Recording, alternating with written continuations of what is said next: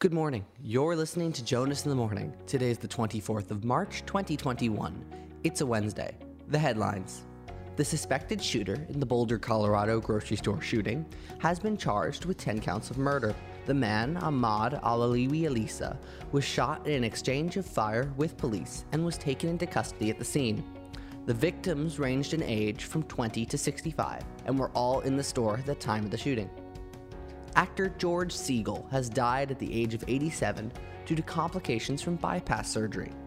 Notable credits include The Duchess and the Dirtwater Fox, Fun with Dick and Jane, and Just Shoot Me. In recent years, he was known for playing Albert Solomon on the ABC family show The Goldbergs. Disney has just given another major blow to the movie theater industry. Their next predicted blockbuster, Black Widow, will not release as originally scheduled in May. Instead, it will release in July, simultaneous to its Disney Plus release. Disney also announced plans to cancel theatrical releases for Cruella and Luca.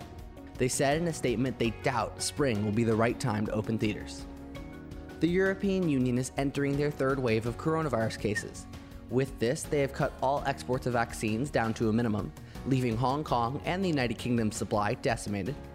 Part of the blame for this case growth is doubt around the AstraZeneca vaccine, though European regulators have confirmed that the vaccine is safe for use. The lockdowns will last at least until the next month. And finally, in some good news this morning, some of NASA's rover tech will finally be coming down to Earth. Their tires that do not require inflation will soon be available for mere mortal bikes. The technology could revolutionize biking. And that's the news for this Wednesday, March 24th, 2021. You've been listening to Jonas in the Morning. I'm Jonas Blum. I'll see you tomorrow.